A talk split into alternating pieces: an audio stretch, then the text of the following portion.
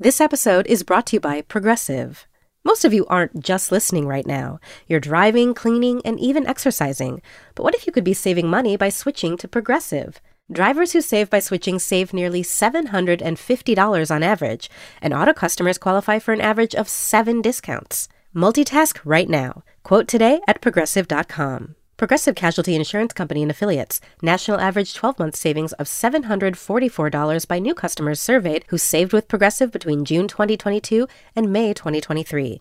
Potential savings will vary. Discounts not available in all states and situations.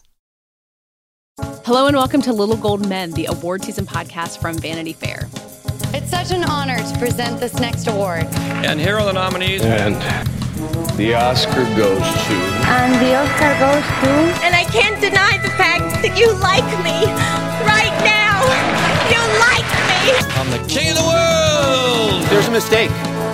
Moonlight, you guys won Best Picture.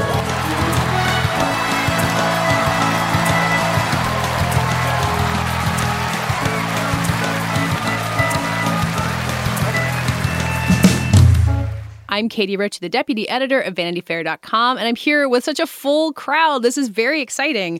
I have, as usual, our digital director, Mike Hogan. Hey, Katie. And our chief critic, Richard Lawson. Hello. And joining us back again, we have our contributing writer in Hollywood, Chris Rosen. Hi, Chris. Hello. Hi, everyone. And then joining us again, uh, we have our TV critic and author of our brand new cover story on Viola Davis, Sonia Saraiya. Hey, what's up? Sonia, I was telling you before we started recording, it feels like today is like your birthday and we're celebrating you uh, like in all things and all of your accomplishments. Um, Sonia! As we record this, it's the day that the cover has come out. Um, so we're all feeling very excited. Um, and we're going to ask Sonia a little bit about the process of writing it. Uh, we're also going to talk about a whole bunch of new movies that are out that are really worth your time, including The Old Guard and Palm Springs and some others. And then uh, Sonia and Chris are going to explain to us all the deal with Peacock, which is the new streaming service launched by NBC that launches this week as well. Um, but first, Sonia, Viola Davis, uh, the cover story is beautiful. The photographs are incredibly beautiful. And what I love about your story is how you kind of admit to being a mere mortal in the presence of Viola Davis, even via Zoom, and how like overwhelming that was. So, what was that experience like of having her and her voice beam at you through your computer on Zoom? It's like a laser focus, you know, because you're just like you're head on. I was um, just head on talking to her like it's a conference call with my sister or something.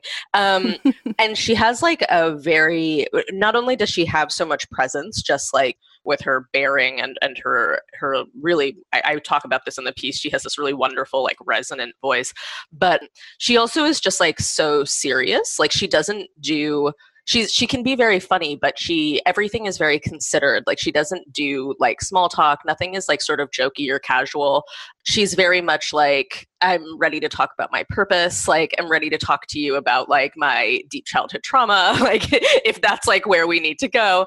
Um and it's amazing to speak to someone who is like so self-aware and also so just like plugged in you know? She's like a very conscious person. But i think that's like a lot of where her connection to her art comes from. She's uh, she feels a lot and she's very present and um, eh, she's intense. Yeah, yeah. But you know, living at that living at that intensity, living with that passion, it makes sense. You know that she's as talented as she is. Yeah, I re- what I like so much about the story is I feel like you get with with her or with other people you get interviews or, or profiles where you're trying to be like casual and talk about their family and their pets and then like there's a little minute for the serious stuff and this felt like all the big stuff. Like you guys did not dance around anything. She really got in she talked about like colorism she talked about like the help which is something she's talked about before but she really got into it. Like you guys and I don't know if that was like part of your goal from the beginning of writing it or just what happens when you're talking to Viola Davis and she goes there you kind of just have to follow her I mean, she was definitely ready to be very serious, and she had some things that I know that she that it seemed like she wanted to talk about, but also like it's just so present for her. I think, and I, I think she was very conscious of like the opportunity of being on VF's cover and you know we talked a little bit about magazines in general about media in general and how black women especially dark skinned black women are portrayed and she's always aware of how she is representing who she um, who she is and and who she stands for which i think is not easy to do. I mean that's that's the burden of representation but she carries it very lightly because it seems to her to be again really close to her mission you know, at some points we I tried to talk to her a little bit because she was at home. So I, you know, I saw her husband's arm briefly, and I was like, "Yeah, like talk to me. Like, what's he up to?" And she was like, "So anyway, like my work." And I was like, "All right, that's fine." so some things are none of your business. yeah, yeah, it was great. Yeah. Sonia, can you tell the story? I love the, the story you lead off with is this kind of anecdote of Viola and Octavia Spencer protesting, right? Can you just tell, share that with our listeners? Oh, yeah. Well, I emailed uh, Octavia Spencer, uh, who is a friend and a neighbor of Viola's, and uh, spoke to Viola about this as well.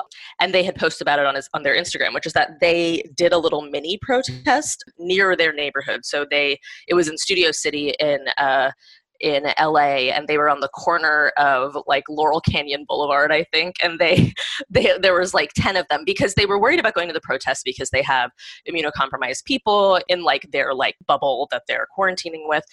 And so they didn't want to put anyone at risk, but they also wanted to show their support and you know express their their rage and their and their love in in some way.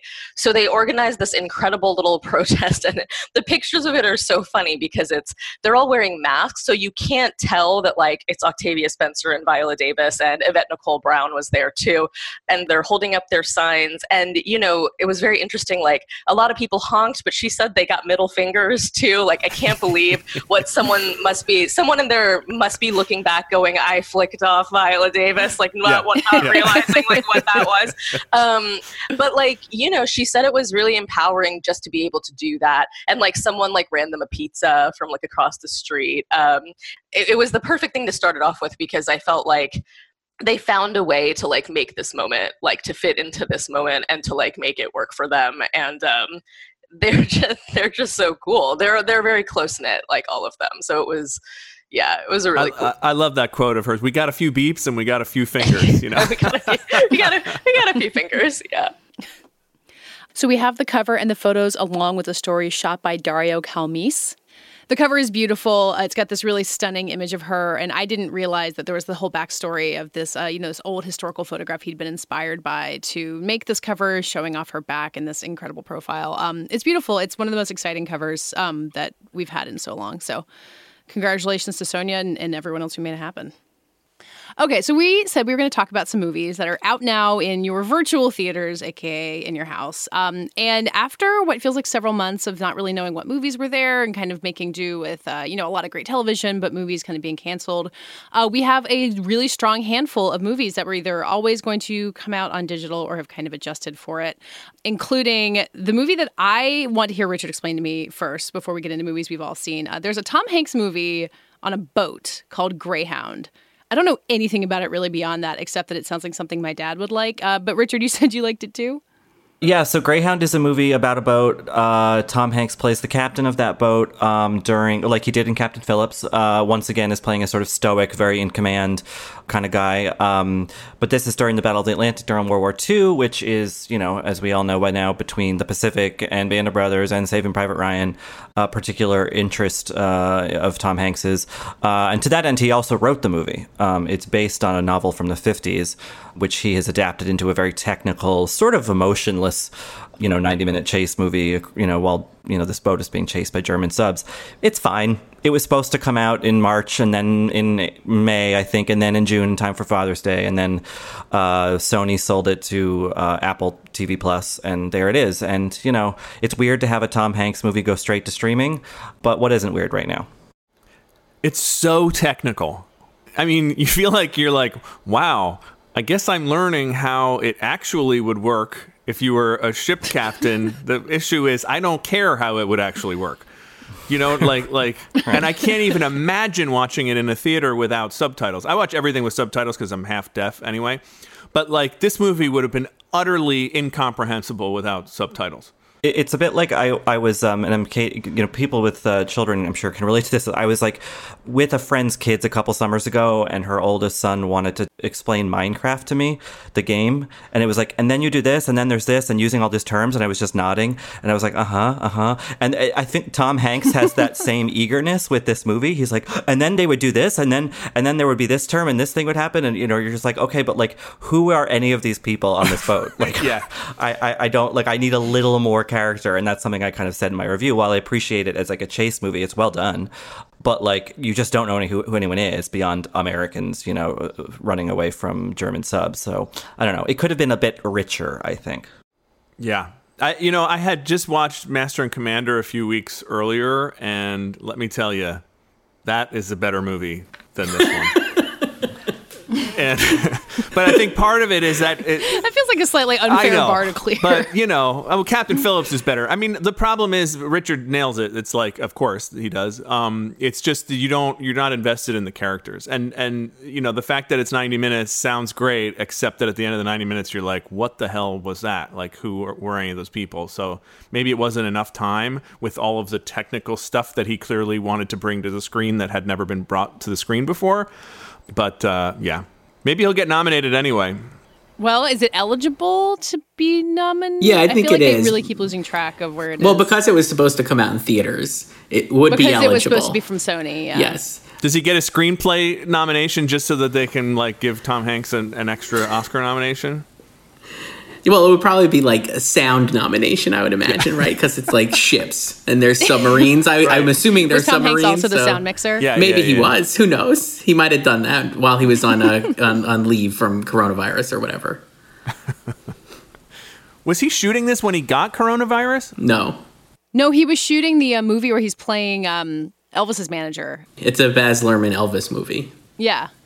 Hasn't he made that movie already before? I love Tom Hanks, by the way. I just feel like when you when you can do whatever you want, maybe there's some repetition. That's okay. Well, I think R- Richard mentioned this. I think was that uh, he co-wrote this, right? Or he wrote it, or did Mike? Whoever mentioned that he did write He it. wrote it. Are we sure? Uh, the last movie he wrote, I believe, was Larry Crowne. So while we all love that thing you do, which I think is like still legitimately good.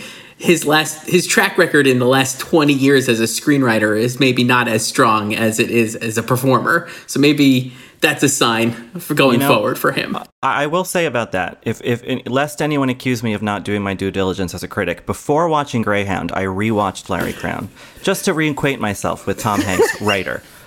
It's not that bad. It's fine. It's kind of cute. It's a weird movie, but it's not like the complete disaster that it sort of, you know, uh, is enshrined as. Um, but um, yeah, I mean, I think that like you know, I think that for me, Greyhound, in terms of Tom Hanks's like interest in World War II, is the makeup for um, Midway not happening, which was supposed to be the third in HBO's World War uh, II miniseries, Band of Brothers, then the Pacific, and then Midway was going to be the big, um, uh, like naval battle, air battle one, and it never happened because it was going to be crazy expensive, or Spielberg was busy or something. But so yeah, so I, you know, I, this is like a very one for Hanks kind of movie, but it could have been if it was out in theaters, maybe one for other people too. But I don't know where who's going to see it or seek it out on Apple.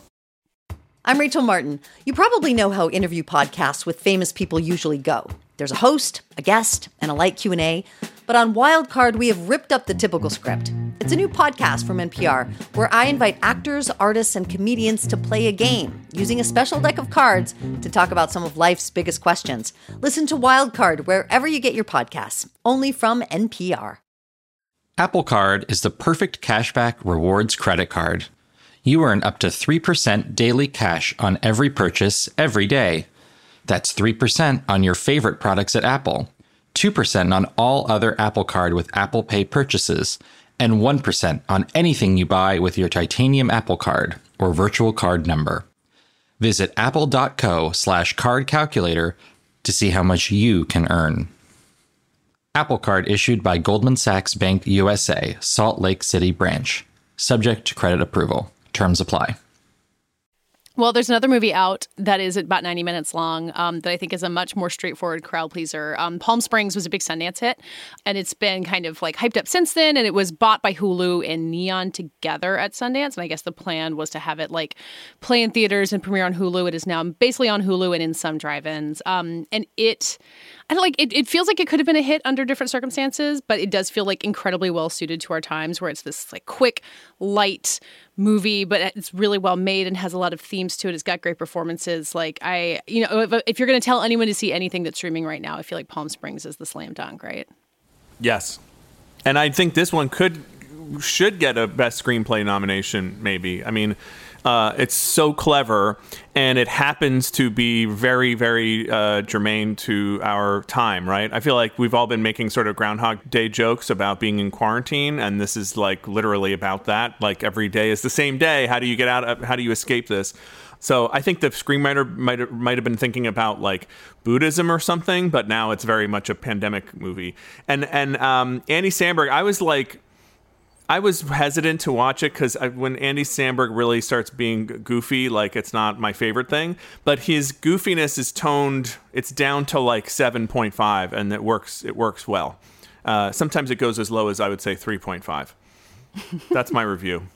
This yeah, even though this, I mean, this movie is a comedy and it's got a lot of it's got a lot of moments of like big set piece, like there's a big dance sequence that's like been turned into gifs already. But it is kind of a somber movie about what happens if you're stuck in a time loop. That's the premise of the movie. I don't think it's a spoiler at this point. Um, and both Andy Samberg and Chris Milioti like really get into the like, hey, go live your fantasies and do whatever you want because you can't die, but also you're trapped in this time loop forever. It's got a really good balance of those two things. And she's awesome. She's so good. Cristin Milioti. Mm-hmm.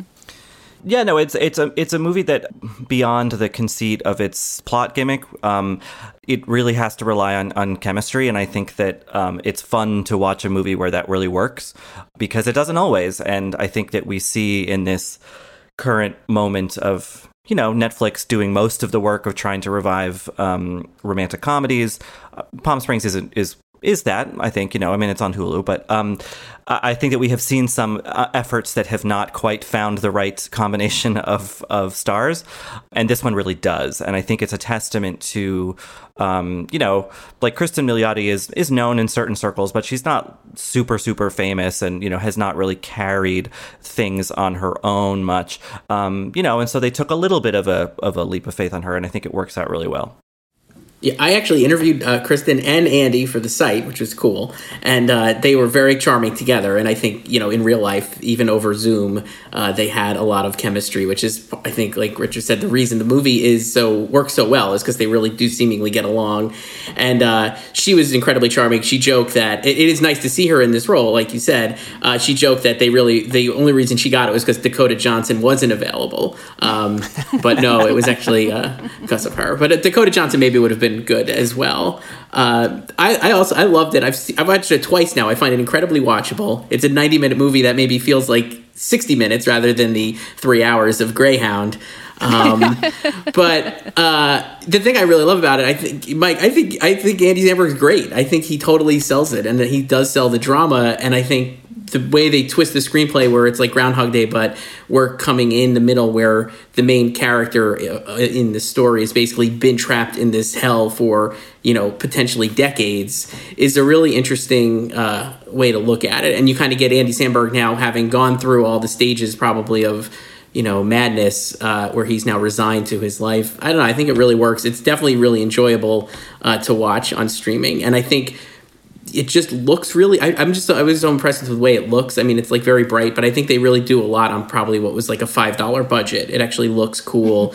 The sci-fi stuff kind of you could it's not very elaborate, but it like, you know, it's like a light in a cave. But I was like, I believe that's like a, a time time loop portal. I don't know. It worked for me. Well, yeah, there's something about him. Look, I, and I didn't really watch Brooklyn, uh, whatever it's called, as you can imagine. Um, but I feel like from the time of SNL to to now, like he's obviously matured a lot, and and it is kind of it, it's actually not entirely unlike you know where Bill Murray was at with Groundhog Day, where it's like he used to be the complete insane, like you know, wild guy, and now he's like, you know, he's toned it down. He's a little older, and I feel like it suits it suits Andy Samberg in this role. Um, I was I was pleasantly surprised, and he he really yeah he he has a nice range in it.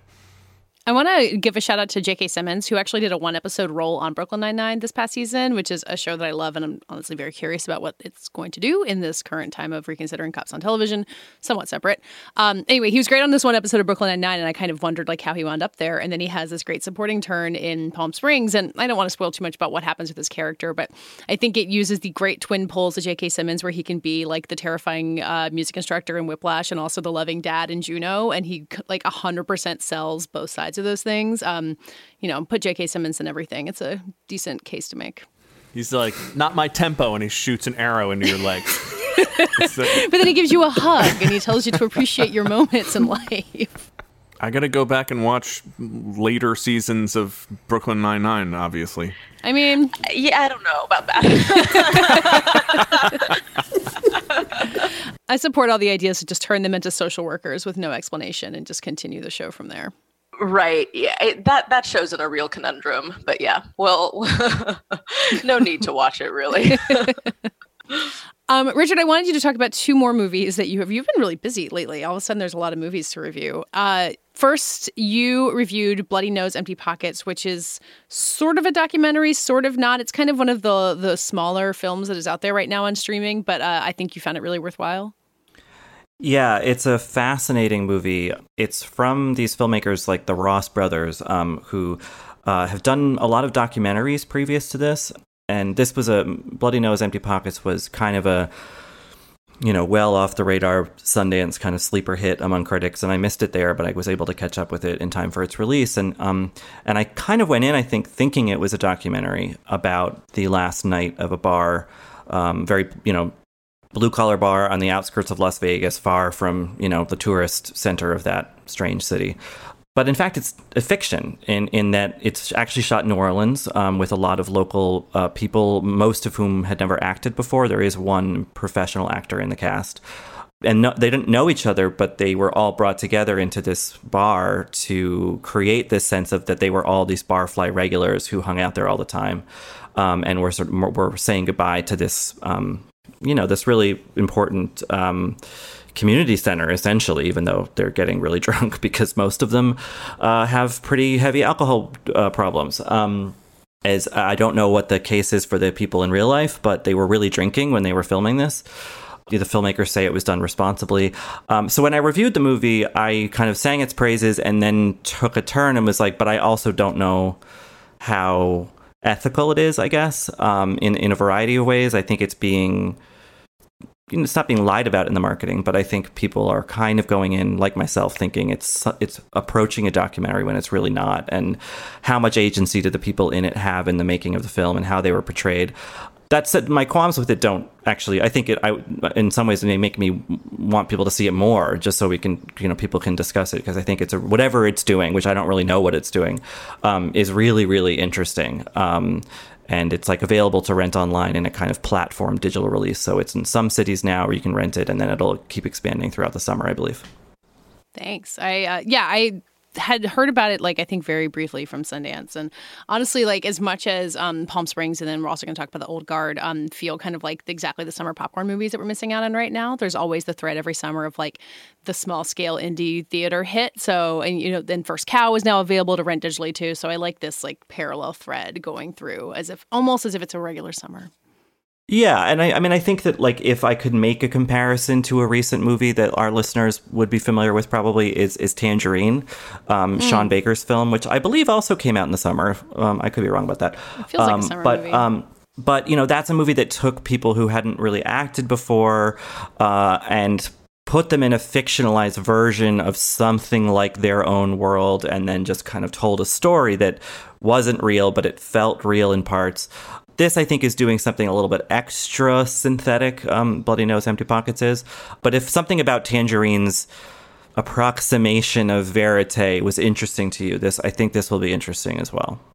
Um, okay, and finally, in our rundown of all the movies out there, uh, I have been so excited to talk about The Old Guard ever since I watched it on Netflix last weekend. I kind of watched it coming back from a travel day and I was exhausted and loved it so much, like way more than I even expected to, even after reading your really positive review, Richard. Um, okay, so Richard, you wrote in your review just about, about how it's like kind of a standard action movie, but then also feels fresh in all of these different ways. And it seems like you were like similar to me, like weren't quite sure what to make of it and then really fell for it. Well, yeah, I mean, because from a distance you squint and you're like, okay, comic books movie adaptation. I don't know, they're butt kicking immortals, I guess. And yeah, okay, Charlize Theron's the lead instead of Gerard Butler, so I guess that's interesting and that's different. but then the closer you get, and it doesn't take really much work, you see, oh, it's directed by Gina Prince Bythewood, who made Beyond the Lights and Love and Basketball, and is, I believe, the first black woman to ever direct a big budget action film like this, let alone one that's, you know, based on graphic novels or comic books. so that's really exciting. And then you look and you see, oh, KiKi Layne is in it, and she was, you know, this is such a big breakout in um, if Beale Street could talk, and that's cool. And then you have um, two characters who are these I mean, this is a spoiler, maybe, but like these two guys who were who met fighting in the Crusades, because again, they are immortals, and fell in love. Uh, and there's a huge scene where these two men in a huge action movie proclaim their love for each other, and then they kiss in front of the bad guys, and it's just like I've never seen that before. So this the movie just keeps. Um, the more you look at it, it just has so many firsts and exciting things. It still feels like a fun, you know, butt kicking, maybe egregiously violent action movie. Um, and yet it organically introduces all of these different perspectives both behind the camera and in front of the camera um, and it just shows you like you don't lose what's fun about an action movie by including more people uh, and more life you know lived experiences in those stories um, you know, I, I'm much more willing to talk to someone who's quibbling about the violence than anyone who's pushing back against, you know, what they see as old guards like faux representation. I think it genuinely is doing something um, in its own small way that's important. Chris, how'd you like the old guard? Uh, I thought it was fine. I, think what Richard said is true, but I think as an action movie, and this is not the fault of the old guard, but I've become numb to the John Wick style of action violence, which is just like these very choreographed fight scenes where people get shot. There's even even an R-rated movie, and this is really violent. There's like it's bloody bloodlessness, I guess I would call it, where it's just is like people are getting shot. There's nothing going on. A lot of headshots, a lot of like in crazy violence. You've seen it in this just this year. I've seen it in Extraction. I've seen it in Birds of Prey. Obviously, Old Guard, John Wick three last year. Even back to like Kingsman. This reminded me of a little like the first one when Colin Firth kills a bunch of uh, people in a church. I don't know if you remember that scene. So that part of it, I really just found like kind of rote. All the stuff that I loved about it is like kind of like what Richard said, and the performances and the acting and all the interpersonal stuff beyond the action. I really enjoyed, and I think like when you have a great director with like really good and interesting actors doing this material uh, that elevates it in a way that is like kind of cool and fresh. It's just like when it got into like shooting up stuff and just like big set pieces I thought were severely lacking. But I think that's the style now of action, and it seems like people really enjoy that style. So obviously, I am in a minority in that case uh, thinking this. The other thing I'll say, and not to spoil it for those who have not seen it, the stuff I found really most interesting is all the things that happen in like the last 10 minutes and set up a wild potential of sequels that I cannot wait to see because I think those are like, they, as they go in, the movie is about you know, not a spoiler to say the movie's about these immortal soldiers or whatever who are fighting, and you know, there's a pharma villain played by Dudley Dursley from the Harry Potter movies who is just full mustache twirling the entire time, and then it kind of like builds to this crescendo at the end whatever and it just sets up all these cool things and like kind of untangles the mythology of the group i was way in on that totally was like yes i want to see 10 of these movies based on what happens at the end so uh, that it just took so long to get there. This does feel like the first act of what I imagine will be a very lucrative franchise for Netflix if and when they're ever able to make more movies. Well, they filmed the whole thing in Europe, so in theory, they could go in production like next week. Just stay. Sure. Yeah, or New Ze- maybe they go to New Zealand for the sequel, right?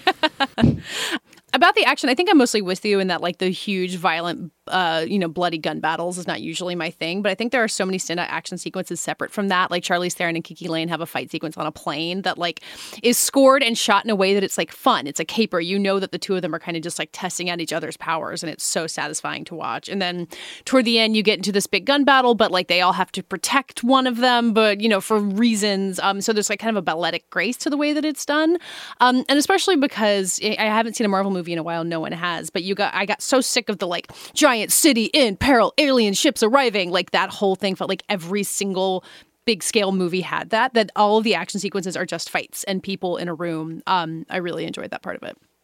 I do. I wanted to talk about that fight scene on the plane. I thought it was really good. And you mentioned like the uh, the scoring of using like pop songs and stuff, and not traditional like score for this. I think that is something that uh, uh, Gina brings to it that I found really refreshing too. Where it's like it definitely feels different in that regard than like certainly Extraction from like a few months ago.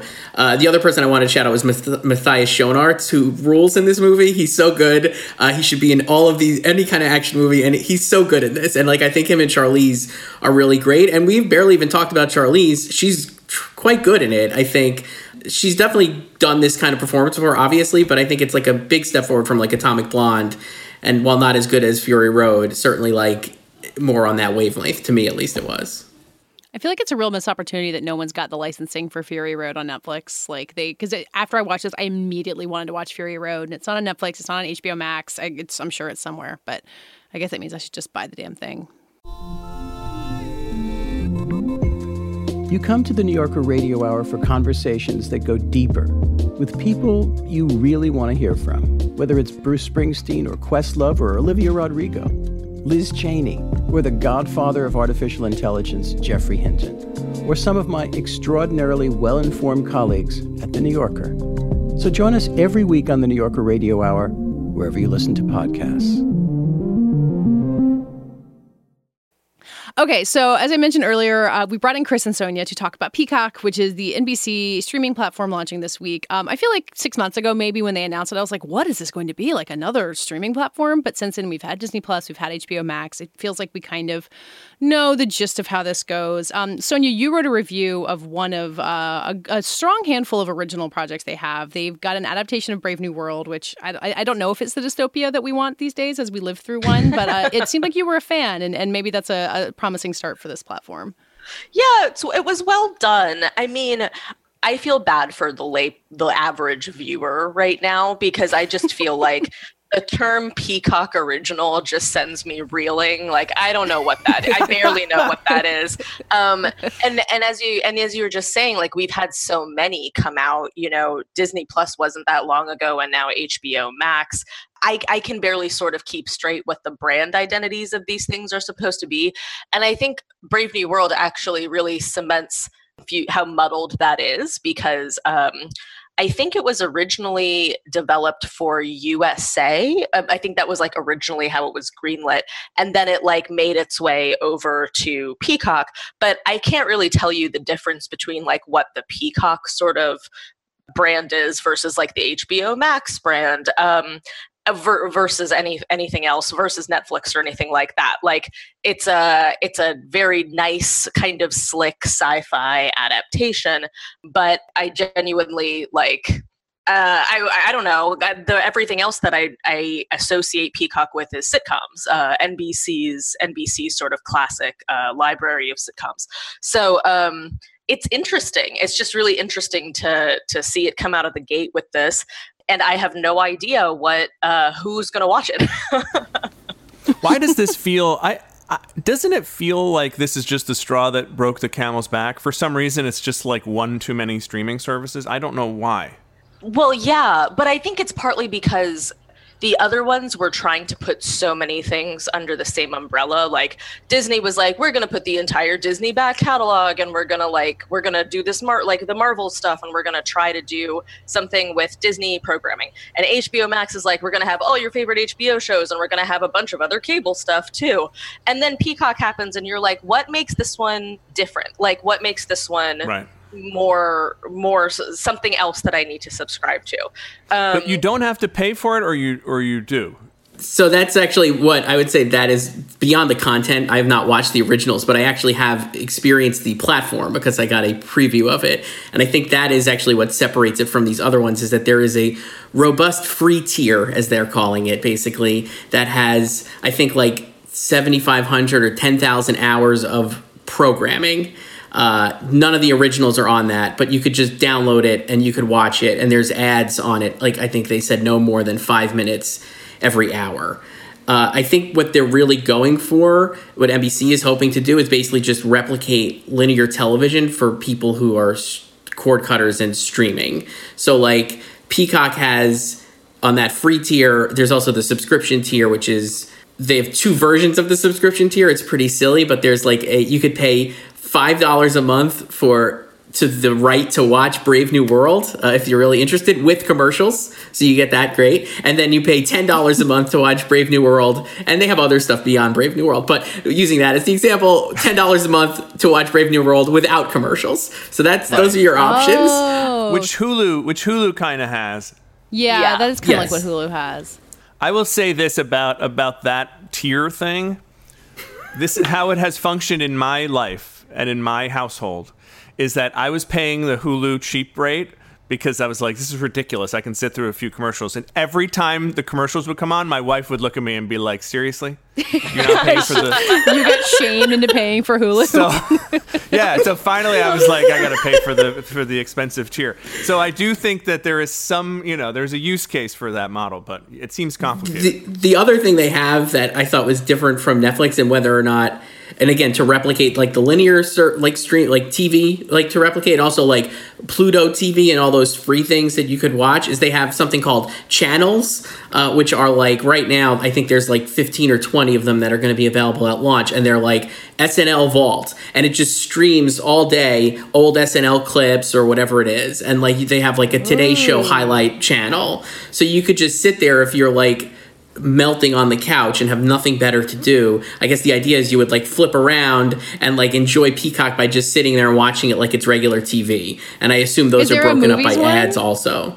I don't know if there is a movies one yet, um, but they do have a lot of their movies are available on the free tier as well. I think they cited like the Bourne movies.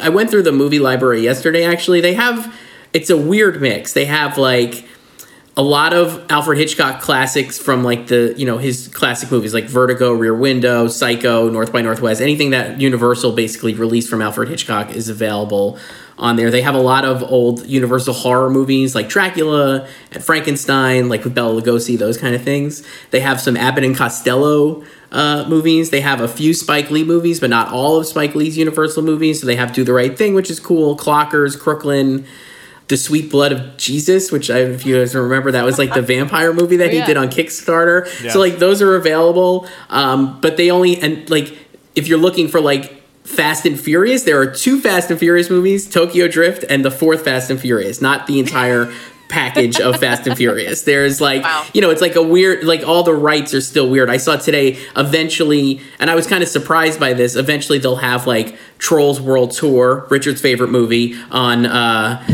on this service. They'll have like a few others on there as well. I assume King of Staten Island eventually will exist on Peacock or whatever. So that's kind of like how they're doing it. They don't have so and then more twists. Not to make this too uh, complicated, but it's their fault, I guess. Uh, they have an Office channel which has like clips of The Office, and I don't even know how they're broken up. It's not full episodes. It's like Office shorts, but they don't have full episodes of The Office until next year because Netflix still has The Office until January. So it's like those are the wow. kind of things. So that sounds like launching. it should have been a Quibi a Quibi series. Yes, Office shorts. Office Office shorts. Could have yeah. could, could, it's not too late to save Quibi with Office Shorts. I was just looking at the free tier movies. They they sent out a press release today. Like if they're doing like a linear TV version where like you can just tune it in and like if I turn on their TV channel and like part of the Matrix or Jurassic Park is on, I would absolutely like replicate the feeling of having TBS and just like watch whatever part of the movie was on. Like that's a not a bad idea. I mean, I don't know how many people miss that experience of just like flipping channels to watch part of a movie, but uh, that appeals to me deeply. Also for Oscar people, it has The Sting. You can watch The Sting, Best Picture. The winner. Sting is on there as well. Yeah. I just feel like that Today Show, that Today Show highlights channel is going to be like really popular in doctors' offices, like reception rooms or something like that. Um, I can, yeah. I mean, it's interesting. I think um, the whole the whole idea of like missing linear TV is something that that NBC has been really invested in, um, just like in general. Like they do sort of do a like make it 2006 again through science or magic um, thing and they have these upfronts coming up. I guess they'll they'll have already aired by the by the time this uh, our uh, our podcast goes live but um, they're going to have the cast and crew of 30 rock doing their upfronts um, in a couple of days and i guess like that's that's really what they're based on what you've just said chris it just sounds like that's really what they're trying to sell us is like remember how how tv used to be? Like you could just go back to that. And i think it is very appealing that you wouldn't have to pay a lot to see you wouldn't have to pay anything in order to see you know psycho with with commercials but but you'd still see you could still get to see it. Um but yeah, I guess the originals is where I start to feel a little bit confused about um, what they're up to. And I, I know, Richard, you saw some of the other originals that they have, right? Yeah, so I reviewed uh, two similar things about British um, spy, like intelligence, basically. Um, the most notable one is literally called Intelligence, and it's a show about, um, you know, whatever clandestine agency within the UK um, looks at cybercrime or you know monitors cybercrime, and it stars David Schwimmer as the brash you know American NSA guy brought over to kind of liaise with this um, British uh, group of of you know hacker watchers, I guess, and it's very much trying to be Veep at least in the pilot episode and i really rolled my eyes hard because it was like the veep tone is really hard to get right you know all the profanity and the you know insults and that fast paced sort of satire sort of screwball kind of thing that's really hard to do. And you know iannucci can't even always do it when he tries to do it and he you know invented it because uh, it's his thing. Um, but you know, after the first episode, it sort of settles into more of just a really zany workplace comedy rather than trying to be pointed and political. Um, you know, there's some jokes about it. And, you know, after about six episodes, it, it kind of won me over. Like, Schwimmer, is, it's fun to see Schwimmer. The rest of the cast is good. It's, it's not going to be any kind of phenomenon. Um, and then the other show, which is a more serious drama about um, kind of like deep fake technology and, and how that can and, and certainly will um, come to really muddy uh, what uh, the truth is uh, in our world. That already aired on the BBC a year ago. So, or, or if not on the BBC uh, in the UK a year ago. So it's not really brand new. It's new to American audiences. So it's not like the sexiest opening salvo of new content beyond Brave New World, which has the the gloss and the stature of what we have selfishly come to or greedily come to expect of you know any new streaming platform launch. Do we feel like a platform like this needs an original hit to be able to stand out? Like I'm trying like Apple, I guess Dickinson was kind of its like big flagship hit. Netflix obviously broke through with originals like way back when, but now the competition is different. I can't think of an HBO Max original that's broken through unless there's something I'm overlooking. Like I, I wonder how much Peacock like needing an original to break through really matters. Well, it's all about the catalog ultimately, isn't it? Yeah, um, you know, that's kind of what I was thinking. You know, obviously, you know, because Apple didn't really have that, and so you really just had to subscribe to the service for those specific shows. If you want to see Jason Momoa in a show about people who can't see called See, you have to subscribe to Apple TV Plus, but you're not getting a ton more than that. Um, obviously, HBO Max has the huge catalog of not only HBO but um, everything at Warner or a lot of things at Warner. So I think Peacock will just kind of exist as that for a while and then it'll be i know they have a lot of other original programming in the works and set to come out so it'll be interesting to see how those fare. But i think you're right katey like ultimately they might not need it in the way that back in the day before this was you know we were all inured to this thing um, netflix really did kind of you know they needed house of cards to really make a splash or, or orange is the new black. Um, i don't know how necessary that is anymore if they already have the catalog And it seems like a decent bet that like I, I'll get Peacock for free and watch whatever it is, and then probably pull a mic and like eventually pay money so I stop having to see ads so I can watch you know the, the Office reruns. I think are going to be a huge draw for it. So I don't know. Maybe maybe Peacock uh, deserves more credit than your average new streaming platform. I mean, I think it does. I, I would say, like, I do think it does. It will need some, because I think like Disney Plus had the catalog, but I think Mandalorian was such a huge hit for them, and like people were really interested, and that drove probably like a ton of interest in the service. And then like, I mean, I'm sure like the, the varying like Katey, you probably watch it more than like some other people because you have kids. But like, do pe- have people paid attention to Disney Plus between the end of Mandalorian and like Hamilton? Right? Like, how much were you going mm. back to watch like old Star Wars? How many times can I see Empire Strikes Back? Right? Like, it kind of like you need that.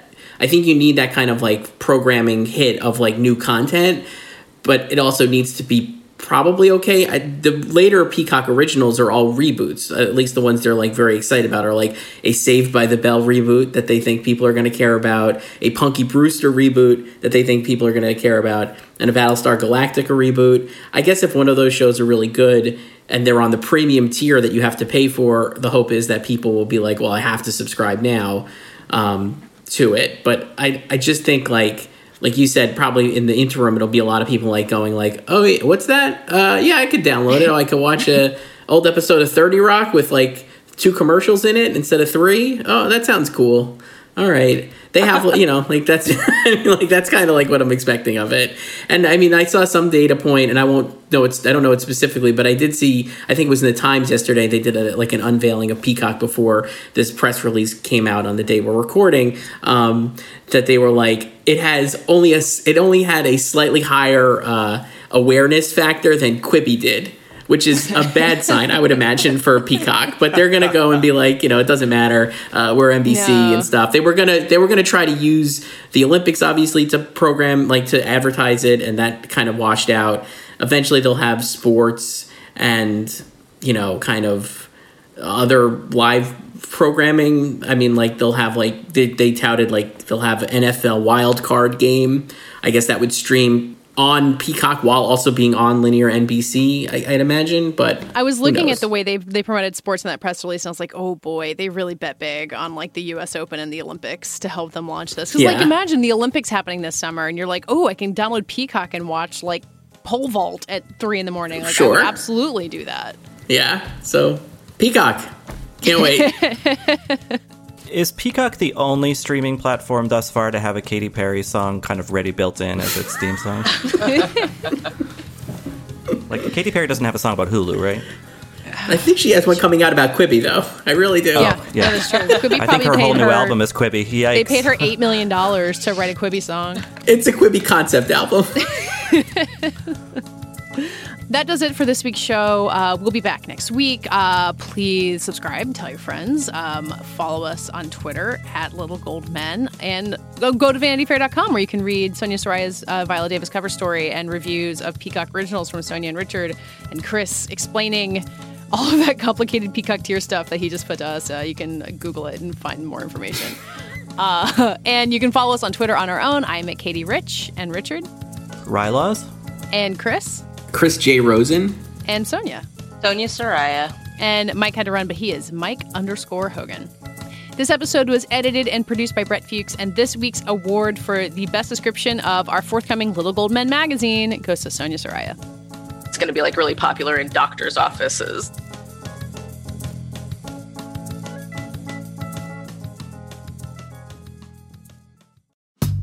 Hey, I'm Brian Stelter, host of Inside the Hive from Vanity Fair.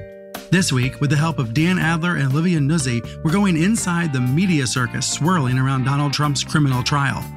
People want coverage of Donald Trump. There are sort of shades of 2015, 2016. I found it to be a, a total break from the reaction to a lot of Trump coverage in the last two years. Join me, Brian Stelter, on Inside the Hive from Vanity Fair. Listen wherever you get podcasts.